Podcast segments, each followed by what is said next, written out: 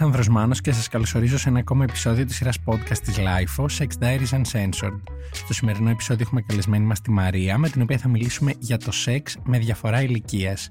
Εσείς για να μην χάνετε κανένα από τα επόμενα επεισόδια μπορείτε να μας ακολουθήσετε στο Spotify, τα Google και τα Apple Podcast και αν έχετε κάποια ενδιαφέρουσα ιστορία να μοιραστείτε μαζί μας μην ξεχάσετε να μας στείλετε ένα email στο podcast.lifo.gr με την ένδειξη για το Sex Diaries Uncensored. Επίσης, να πω σε αυτό το σημείο ότι κάτω από κάθε επεισόδιο που ανεβαίνει στο Spotify υπάρχει αντίστοιχο poll στο οποίο μπορείτε να απαντήσετε και μπορείτε να γράψετε επίσης με συντομία τι σας απασχολεί σχετικά με το σεξ και εγώ θα έρθω, θα τοποθετηθώ και θα το συζητήσουμε εδώ σε επόμενο επεισόδιο. Είναι τα podcast της Lifeo.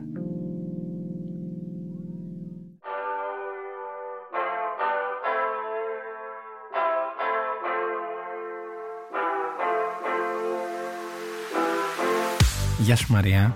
Γεια σου Αλέξανδρε. Θέλω να ξέρεις ότι όταν μου είπες το θέμα του επεισοδίου που θα ήθελες να συζητήσουμε είπα οκ, να και ένα ακόμα θέμα το οποίο δεν έχουμε πιάσει σε αυτό το podcast και χαίρομαι πολύ που είσαι σήμερα εδώ γιατί νομίζω ότι σεξ με διαφορά ηλικίας οι περισσότεροι και οι περισσότερες και τα περισσότερα εκεί έξω το έχουμε δοκιμάσει και ζήσει αλλά εννοείται ότι η δική σου εμπεριστατωμένη εμπειρία θα πάει νομίζω την κουβέντα ένα βήμα παρακάτω, οπότε χαίρομαι πολύ που είσαι εδώ. Και εγώ χαίρομαι πάρα πολύ. Σκεφτόμουν διάφορα θέματα που θα μπορούσαμε να συζητήσουμε, αλλά νομίζω αυτό είναι ένα στο οποίο έχω αρκετή εμπειρία και νομίζω ότι μπορώ να πω δέκα πράγματα και να είναι και ωραία. Τέλεια, χαίρομαι πάρα πολύ. Θέλω να ξεκινήσω να το πάρουμε λίγο χρονολογικά και να μου πεις ποια ήταν η πρώτη φορά που έκανες σεξ με ένα άτομο το οποίο είχατε διαφορά ηλικίας και Πώς ήταν αυτή η εμπειρία, σε απασχόλησε προκαταβολικά το γεγονός ότι ξέρω εγώ ήταν μικρότερος, μεγαλύτερος; Η πρώτη φορά ήμουν νομίζω 17. Δεν ήταν κάποια μεγάλη διαφορά, ήταν τύπου 6-7 χρόνια. Απλά στα 17 νομίζω βαράει περισσότερο από ό,τι θα βάραγε στα 30. Ναι, το, το νιώθεις λίγο, το νιώθεις. Ναι. Ήταν τύπου one night stand, αλλά ήταν ας πούμε διαφορετικό από τις άλλες φορές που μπορεί να έχει κάνει σεξ με κάποιον ο οποίος ήταν συνομήλικος. Ήταν σε ένα πολύ μικρό νησί, από εκεί που κατάγομαι, και ήταν η πρώτη φορά που ένας άνθρωπος μου επικοινώνησε πάρα πολύ ορθά ότι ξέρεις κάτι, εγώ αυτό που έγινε δεν θα το επικοινωνήσω και πάρα πολύ με φίλους κλπ. Γιατί αντιλαμβάνομαι ότι είσαι από εδώ και μπορεί να ακουστεί στον περίγυρο. Να συζητηθεί. Ναι, και να μην είσαι άνετη με αυτό. Και μου έκανε φοβερή εντύπωση. Θετική ή αρνητική; Θετική, γιατί δεν το είχε ξεσκεφτεί κάποιος ότι ξέρεις κάτι, εγώ είμαι από εκεί και αύριο μεθαύριο, αν μου το πεις, θα φτάσεις στα αυτιά, ξέρω εγώ, τη θεία μου και θα βγω η πουτάνα. Γιατί υπάρχει πάρα πολύ αυτό στην επαρχία. Και γενικά ήταν και πολύ καλή εμπειρία του σεξ. Ήταν outdoor σεξ το αγαπημένο του εδώ του podcast. Κατάφερα να το πω σωστά. Ε, ήταν από τις πρώτες φορές που είχα κάνει outdoor sex και με έκανε να νιώσω πολύ ασφάλεια. Ήταν και ωραία σχετικά εμπειρία, ήταν καλό σεξ. Εξοικειώθηκα και επίσης με την ιδέα του ότι κάνουμε σεξ και αύριο μπορεί να συναντηθούμε και να μην τρέχει τίποτα. Αυτό το one night stand, αλλά χωρίς... Ε, ναι, no ναι. hard feelings. Ναι. Μετά από αυτό Υπήρξαν μερικά φασωματάκια τύπου με μεγαλύτερους και αυτά πολύ θετικές εμπειρίες, αλλά πολύ αδιάφορα ταυτόχρονα. Το επόμενο σεξ που έκανα ήταν πάλι με, στο νησί τουρίστας τύπου. Πάλι one night stand. Είχα εξοικειωθεί με την ιδέα και μου είχε στείλει αυτός να βρεθούμε τέλος πάνω από ένα περίγυρο που βρεθήκαμε. Και πήγα με το σκεπτικό ότι ξέρεις κάτι, εγώ σήμερα γουστάρω να κάνω σεξ. Οπότε θα πάω. Θετική εμπειρία γενικά. Και αυτός ήταν λίγο πιο aggressive, που κατάλαβα ότι μ' αρέσει να υπάρχει. Σε ένα γενικότερο πλαίσιο βέβαια, είναι μέχρι ένα σημείο που εσύ νιώθεις άνετα. Όταν έφτασε ενδεχομένως σε ένα σημείο που εγώ δεν ένιωθα άνετα, το σταμάτησα κατευθείαν και με βοήθησε και αυτό στο να μπορώ να επικοινωνώ στο μέλλον likes και dislikes στο σεξ. Και τώρα η επόμενη ήταν ε, η μεγαλύτερη έως τώρα διαφορά ηλικία στο σεξ.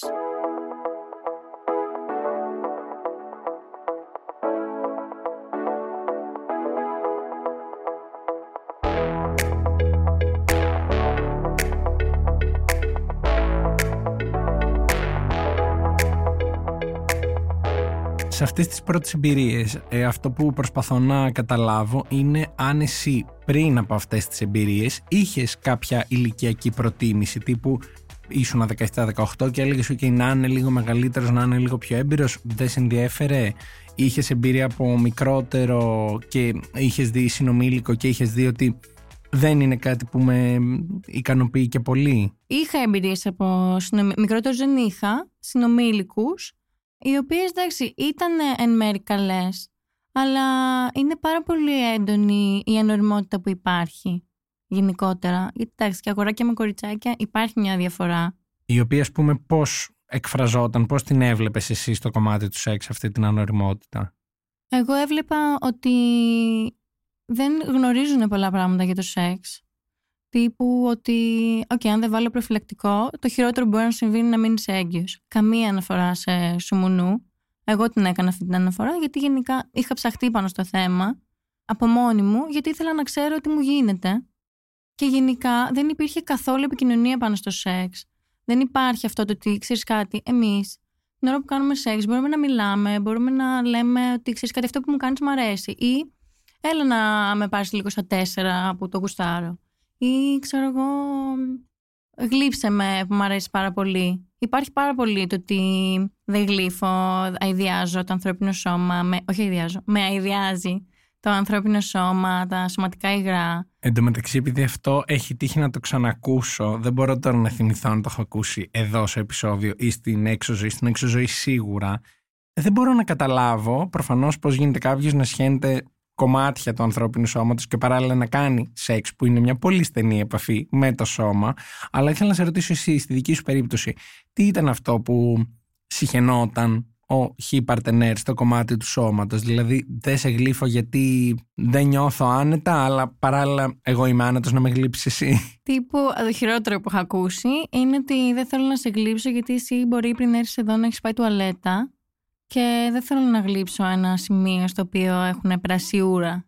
Στο οποίο ρε φίλε, εντάξει, σκουπίζομαι όταν πάω τουαλέτα. Στο οποίο κατεβάζεις κουρτίνα και ναι. λες φυλάκια. Τα λέμε κάποια άλλη στιγμή που θα έχεις μάθει κάποια πράγματα. Ακριβώς. Γιατί δεν μπορείς να έχεις να πέτσει ο άλλος να σε γλύψει, εγώ στην προκειμένη περίπτωση.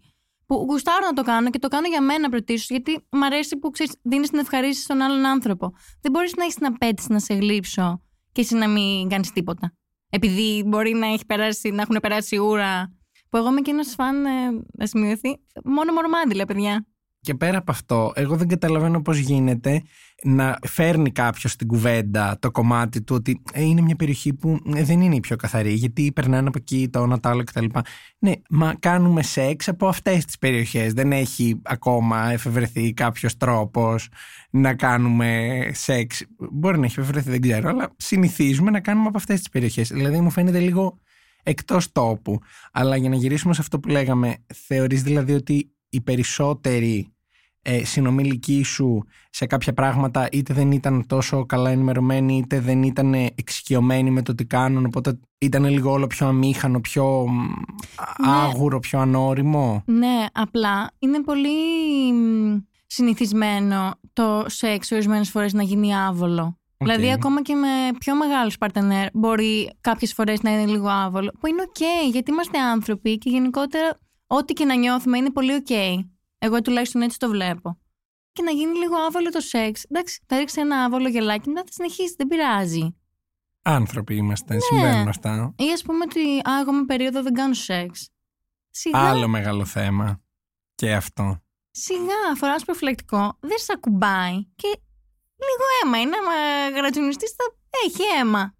Δεν μπορώ να το καταλάβω και αυτό. Βέβαια, εντάξει, απ' την άλλη σέβομαι και το ότι κάποιος δεν θέλει. Απλά νομίζω ότι ο τρόπος που θα το πεις είναι ένα θέμα το δικαίωμά σου να μην σου αρέσει και είναι ένα άλλο θέμα το να μην κάνεις την παρτενέρ σου στην προκειμένη να νιώσει άβολα για κάτι το οποίο είναι μια φυσική λειτουργία του σώματος. Δηλαδή, υπάρχει και τρόπος, πιστεύω, να το εκφράσεις λίγο πιο.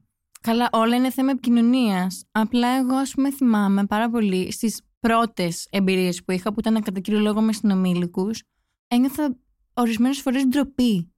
Δηλαδή, τύπου ότι πρέπει να έχω ξηρίσει μέχρι και την τελευταία τρίχα που μπορεί να έχω στο σώμα μου. Δηλαδή, να έχω τρίχες μόνο στα μαλλιά μου, στα φρύδια μου και στι βλεφαρίδες. Τίποτα άλλο. Γιατί αλλιώς θα το έβλεπε ο άλλος και θα μου την έλεγε. ή ότι θα ένιωθε ότι αυτό τον αειδιάζει. Δεν ξέρω και αυτό με την τρίχα τι παίζει. Ε... Άλλο ένα σοβαρό θέμα. Πάρα πολλά σοβαρά θέματα. Ναι. Νομίζω ότι έχουμε φίξει το τελευταίο πεντάλεπτο. Αυτό για να σε προλάβω, έχεις δει ότι όλα αυτά τα πώς να το πω, τα θεματάκια ε, με άτομα μεγαλύτερης ηλικίας, με παρτενέρ μεγαλύτερης ηλικίας συνήθως είναι λυμένα, δεν υπάρχουν; Στις εμπειρίες που είχα εγώ ένιωθα όχι ότι ήταν λυμένα, ότι δεν υπήρχε θέμα, ότι δεν ήταν... Δεν, δεν ήταν καν θέμα. Ναι, δεν ήταν καν θέμα για να επιλυθεί, ήταν πολύ οκ.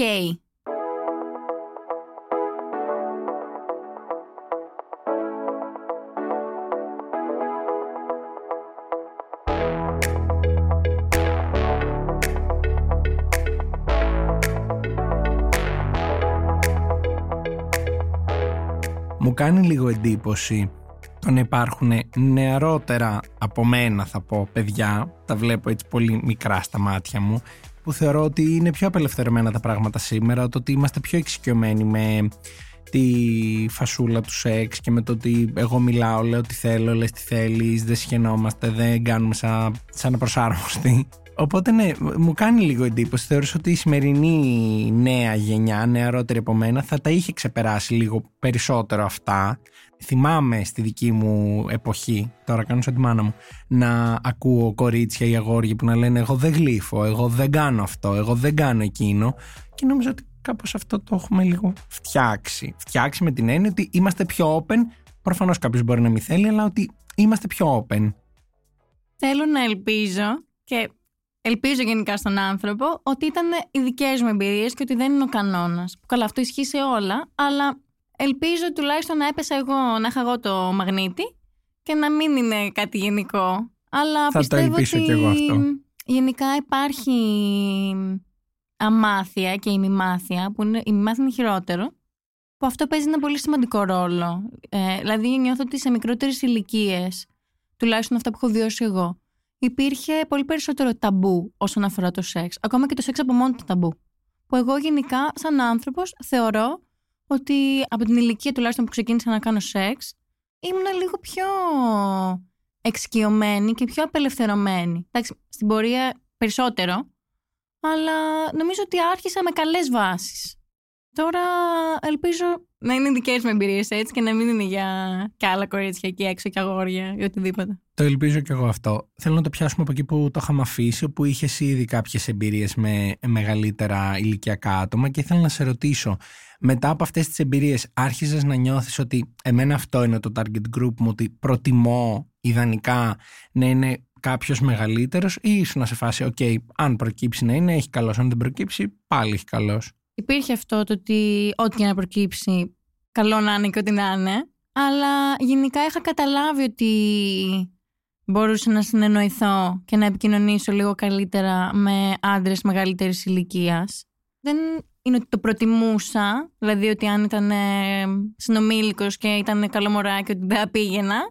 Αλλά υπήρχε μια ελαφριά Μια κλίση. κατεύθυνση, ναι, μια ελαφριά κλίση προς τα εκεί. Οκ, η οποία αυτή η κλίση πώς ε, συνέχισε να συμβαίνει στη ζωή σου; Γνώρισα ένα παιδί, η μεγαλύτερη διαφορά που έχει υπάρξει μέχρι στιγμής ηλικιακά, Η οποία πόσα είναι; 15 χρόνια. Οκ.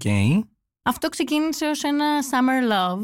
Α, Ε. Πολύ μ' αρέσει. Βάλε μας λίγο έτσι στο κλίμα του καλοκαιρινού έρωτος γιατί μπήκαμε στο Ε, φθινόπωρο και δεν μ' αρέσει. Από ένα κοινό γνωστό ουσιαστικά, το οποίο ήταν τρελή σύμπτωση, τέλος πάντων παρένθεση, γνώρισε ένα παιδί με τον οποίο από πολύ νωρίς είχε πολύ καλές βάσεις όλο αυτό. Δηλαδή ένιωθα ότι υπάρχει απόλυτη συνεννόηση και απόλυτη, όχι ασφάλεια.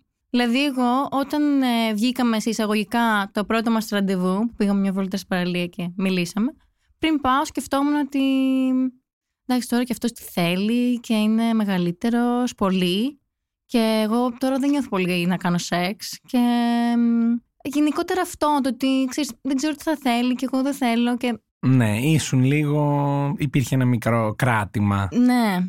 Αλλά εν τέλει βγήκε πολύ καλά. Δεν κάναμε σεξ εκείνη τη μέρα. Υπήρξε ένα φάσομα, μιλήσαμε πάρα πολύ ωραία πολλές ώρες που πιστεύω αυτό ήταν ε, Το κλειδί. Ναι, εκεί μου έκανε πολύ το κλικ. Μετά αυτό το παιδί είχε έρθει διακοπές, άλλαξε τη εστία του, έκατσε παραπάνω είναι από την Αθήνα, ήρθε στην Αθήνα, άφησε τη γάτα του σε ένα σπίτι, ξέρω εγώ. Και ήρθε πάλι, δούλευε στο νησί για να είμαστε μαζί. Δούλεψε 15 μέρες τύπου έμεινε μέχρι 30 Σεπτεμβρίου. Όχι 30, 30 Αυγούστου, sorry. Για να είμαστε μαζί. Και όλο αυτό έχει συνεχίσει πάρα πολύ ωραία μέχρι σήμερα που συγκατοικούμε. Α, άρα είστε σε σχέση. Ναι, ναι, ναι. Η οποία σχέση πόσο μετράει τώρα, πόσο χρόνο; Δύο χρόνια. Α, έκατσε τελικά. Ναι, έκατσε πολύ καλά. Που αυτή η σχέση νομίζω με βοήθησε ακόμα περισσότερο να απελευθερωθώ όσον αφορά το σεξ. Γιατί γενικότερα με μεγαλύτερους άντρες νιώθω ότι επειδή έχουν και 10 χρόνια εμπειρίας παραπάνω. Δηλαδή, εγώ τώρα μέχρι στιγμής έχω ας πούμε 5 χρόνια που είμαι σεξουαλικά ενεργή. Ε, αυτός, οποιοδήποτε αυτός, έχει 10-15. Είναι μια πολύ μεγάλη είναι, διαφορά. Είναι κάποια γαλόνια αυτά. Οπότε έχει καταλάβει, πιστεύω, οι περισσότεροι έχουν καταλάβει τι τους αρέσει το σεξ. Και έχουν καταλάβει και με τους παρτενέρ τους να το επικοινωνούν καλύτερα. Οπότε όταν έρχεται εμένα ένας ε, μεγαλύτερης ηλικίας άντρας και μου λέει: Ξέρεις κάτι μαράκι μου, εμένα μου αρέσει αυτό. Θες να το δοκιμάσουμε; Και εγώ, επειδή είμαι και ανοιχτός άνθρωπος και το θεωρώ πολύ fluid το σεξ, λέω να το δοκιμάσουμε και μετά συνειδητοποιώ ότι ξέρεις κάτι. Και εμένα μου αρέσει αυτό. Τέλεια συνειδητοποίηση αυτή. Ναι. Όταν έχεις αυτό το μικρό σπρώξιμο, την παρότρινση του Ναι. θες αυτό και συνειδητοποιήσει ότι αχ, το ήθελα. Επίσης, εγώ όταν έκανα σεξ με μικρότερες ηλικίες παιδιά, πίστευα με βάση των εμπειριών μου ότι δεν μου αρέσει το πολύ το σεξ. Κρέο. Γενικότερα το, το σπορ. ναι. Και τελικά, Και τελικά μου αρέσει πάρα πολύ. κανονικά εδώ θα πρέπει να τελειώνει το επεισόδιο. Να είναι boom. Αυτή η φράση τελείωσε.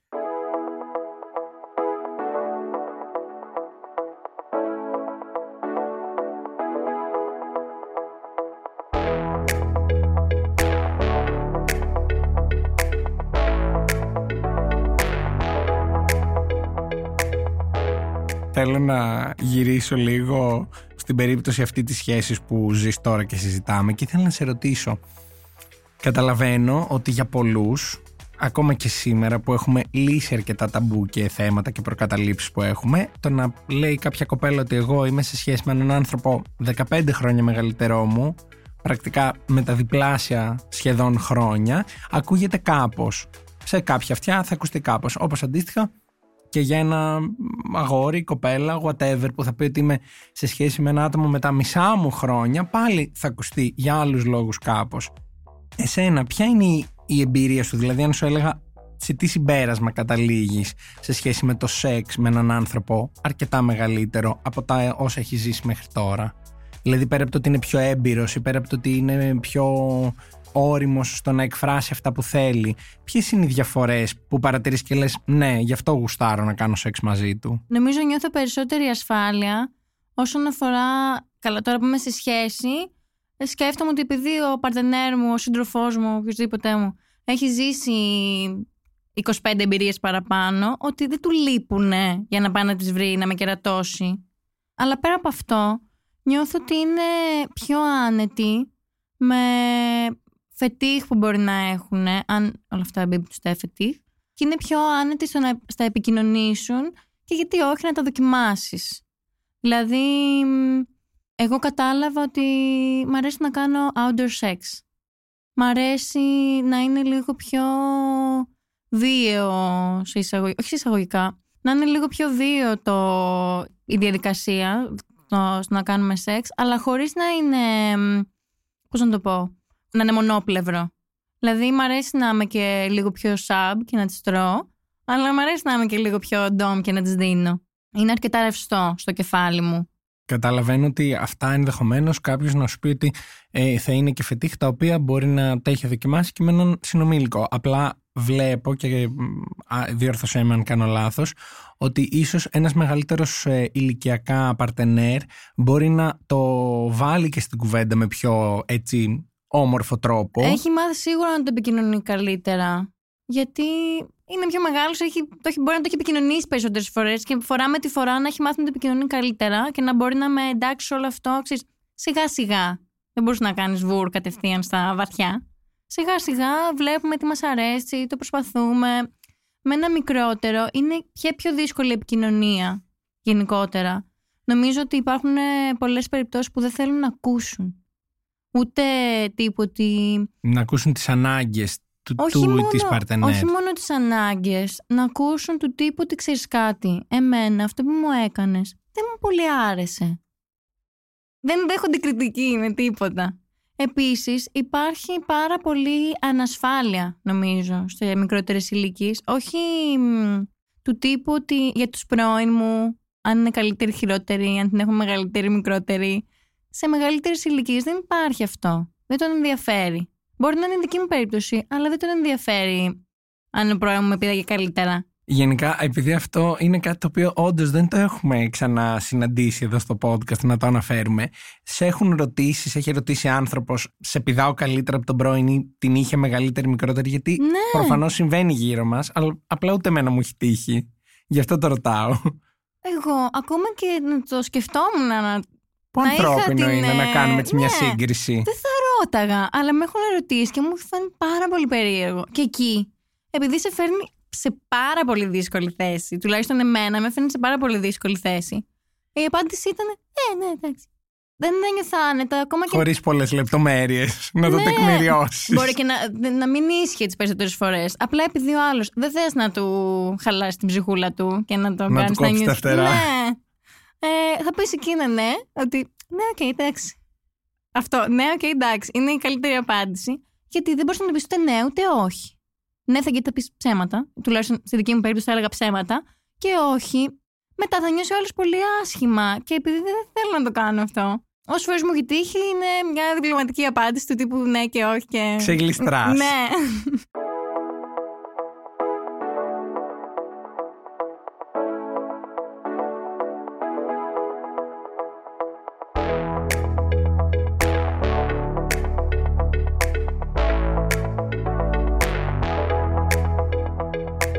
Λίγο πριν κλείσουμε θα ήθελα να σε ρωτήσω, δεδομένου του ότι κάπως το έχουμε βάλει έτσι λίγο ηλικιακά και με αριθμούς.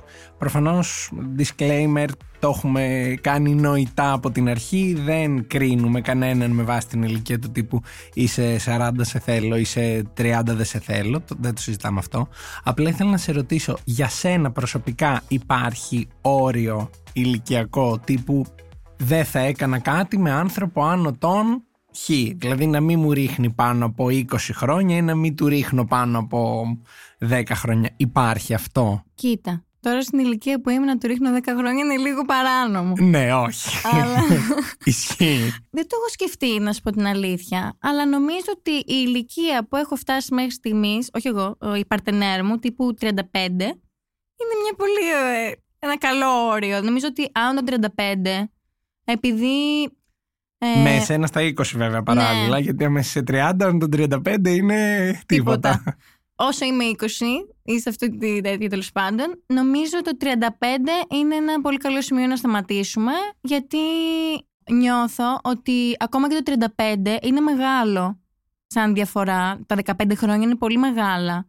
Αλλά εγώ νιώθω ότι ήμουν πολύ τυχερή στον άνθρωπο που βρήκα και ταιριάξαμε σε αυτό. Μπορεί ένας άλλος 35άρης εμένα να μην μου κάνω, μου φαίνεται πολύ μεγάλη διαφορά. Ε, Οκ. νομίζω είναι στον άνθρωπο, αλλά νομίζω ότι 35 είναι μια πολύ καλή ηλικία να σταματήσουμε. δηλαδή μετά είναι λίγο. Ναι, γιατί πολύ. εντάξει, η αλήθεια είναι ότι και για αυτό που σε ρώτησα, το ρώτησα αρχικά για να δω εσύ πώς το νιώθεις. Απλά συνήθως έχουμε και στο μυαλό μας όταν λέμε σεξ με διαφορά ηλικίας τύπου 30 ο ή παρτενέρ και 50-55, δεν μπορεί να είναι και μια, ηλικ- μια διαφορά ηλικίας άνω των 10-15 ετών.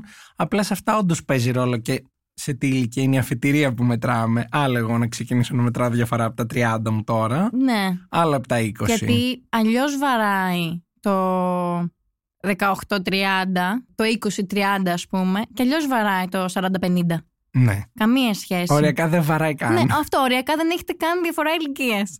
Απλά είναι, νομίζω παίζουν πάρα πολύ μεγάλο ρόλο οι συνθήκες που θα γνωρίσει αυτόν τον άνθρωπο. Δηλαδή, εγώ όταν γνώρισα τη σχέση μου, η κουβέντα για την ηλικία ήταν ότι πόσο με κάνεις, μου λέει αυτός ότι είμαι 22, ξέρω εγώ. Εγώ 18.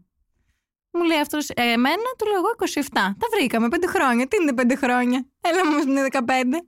Νομίζω παίζει πάρα πολύ ρόλο η συνθήκη και πώς θα τα βρείτε με τον άλλον άνθρωπο. Και οι συγκυρίες και το timing. Καλά, το timing φοβερό. Έχει χτίσει Ναι. και έχει καταστρέψει σπίτια. Το Εγώ timing. δηλαδή πιστεύω ότι το timing ήταν με το μέρος μου εκείνη την εποχή. Σίγουρα. Σίγουρα. Αν και δεν το ξέρω το παιδί, έκανε ό,τι μπορούσε για να Ναι, χτίσει που αυτό, που γίνεται σήμερα. Που αυτό ένας στα 25 μπορεί να μην το έκανε. Θα το έκανε πολύ πιο δύσκολα από έναν άνθρωπο ο οποίος τότε ήταν 33.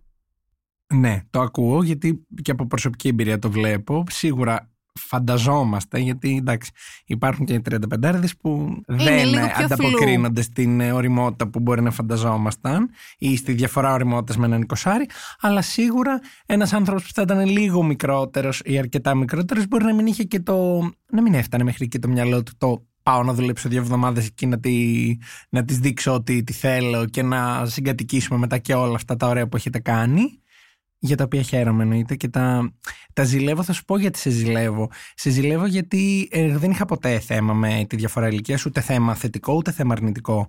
Αλλά είναι πολύ ωραίο να μπορείς σε μια νεαρή ηλικία να ζεις και να βιώνεις έναν πιο όριμο άνθρωπο και να παίρνεις πράγματα από αυτόν και να δίνεις και σε αυτόν πράγματα. Γιατί κάπως τουλάχιστον στη δική μου περίπτωση, από τα 20 μέχρι τα 30 παρά, στο μεγαλύτερο από αυτό το διάστημα, ήταν όλα λίγο κάπως άβολα και αμήχανα. Δηλαδή δεν προχώραγε εύκολα κάτι, όχι γιατί δεν ήθελε εγώ ή δεν ήθελε ο άλλος, αλλά γιατί κάπως ήμασταν όλοι λίγο ανώριμοι. Οπότε είναι πολύ μεγάλη ευκαιρία να μπορείς στα 20 να δεις και μία σχέση πως είναι με έναν άνθρωπο που στη δική σου περίπτωση είναι λίγο Μμμ. πιο όριμος και το έχει δει το πράγμα από πολλές μεριές. Κοίτα, εμένα όλο αυτό στη δική μου περίπτωση με τη συγκατοίκηση ήρθε πολύ.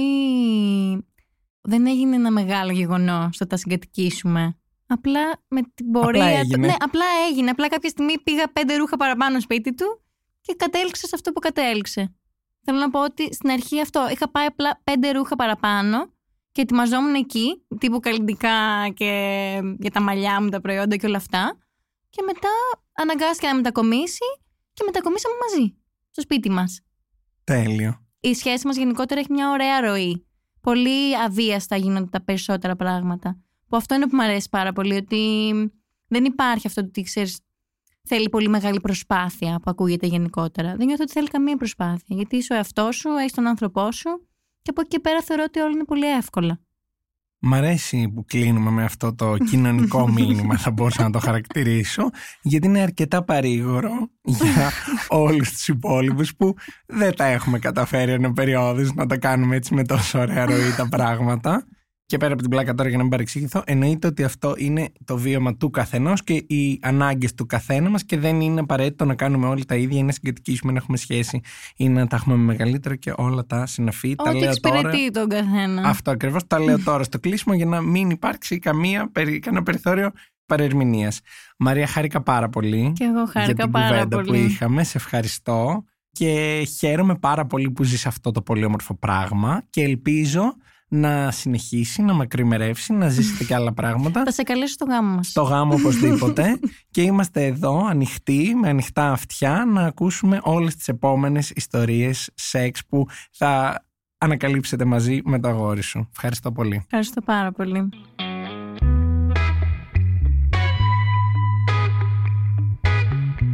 Είμαι ο Αλέξανδρος Μάνος και αυτό ήταν ένα ακόμα επεισόδιο της σειράς podcast της LIFO, Sex Diaries Uncensored. Στο σημερινό επεισόδιο είχαμε καλεσμένη μας τη Μαρία, με την οποία μιλήσαμε για το σεξ με διαφορά ηλικίας και όχι μόνο. Εσείς για να μην χάνετε κανένα από τα επόμενα επεισόδια μπορείτε να μας ακολουθήσετε στο Spotify, τα Google και τα Apple Podcast και αν έχετε κάποια ενδιαφέρουσα ιστορία να μοιραστείτε μαζί μας μπορείτε να μας στείλετε ένα email στο podcast at lifo.gr με την ένδειξη για το Sex Diaries Uncensored. Ηχοληψία, επεξεργασία και επιμέλεια Γιώργος Ντακοβάνος και Μερόπη Κοκκίνη. Ήταν μια παραγωγή της LiFO. Είναι τα podcast της LiFO.